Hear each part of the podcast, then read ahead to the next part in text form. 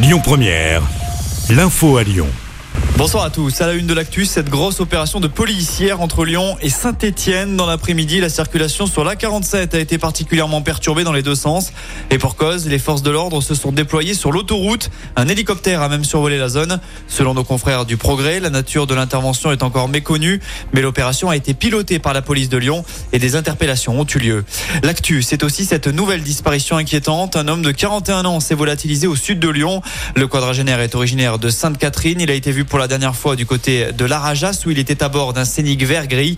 La gendarmerie du Rhône vient de lancer un appel à témoins. Si vous avez des infos, vous pouvez appeler le 17.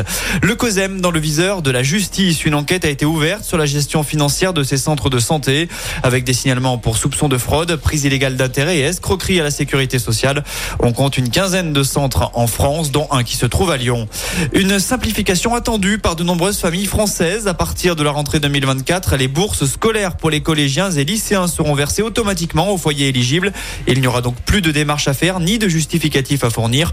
Notons que ces aides vont de 100 à 1000 euros par an en fonction des différents critères. Dans le reste de l'actu, il salue le courage d'Arman Soldin. Emmanuel Macron a réagi après la mort d'un journaliste de l'AFP. Ce dernier a été tué dans une frappe de roquette en Ukraine, près de Bakhmut. Il est le 11e journaliste, reporter ou fixeur à être tué depuis le début du conflit en Ukraine. Du côté de la Tunisie, une attaque a fait quatre morts, dont un Français près d'une synagogue à Djerba. Selon les premiers éléments, un gendarme aurait fait feu sur ses collègues et sur des visiteurs. Il a ensuite été abattu. Les victimes sont deux gendarmes et deux civils. Le ressortissant français est âgé de 42 ans et il était originaire de Marseille.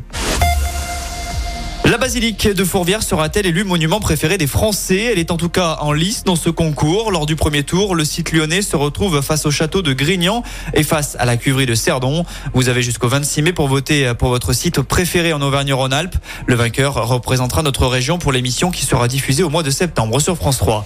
On termine avec un mot de sport. En foot, John Textor s'est longuement confié hier soir concernant l'avenir de l'OL.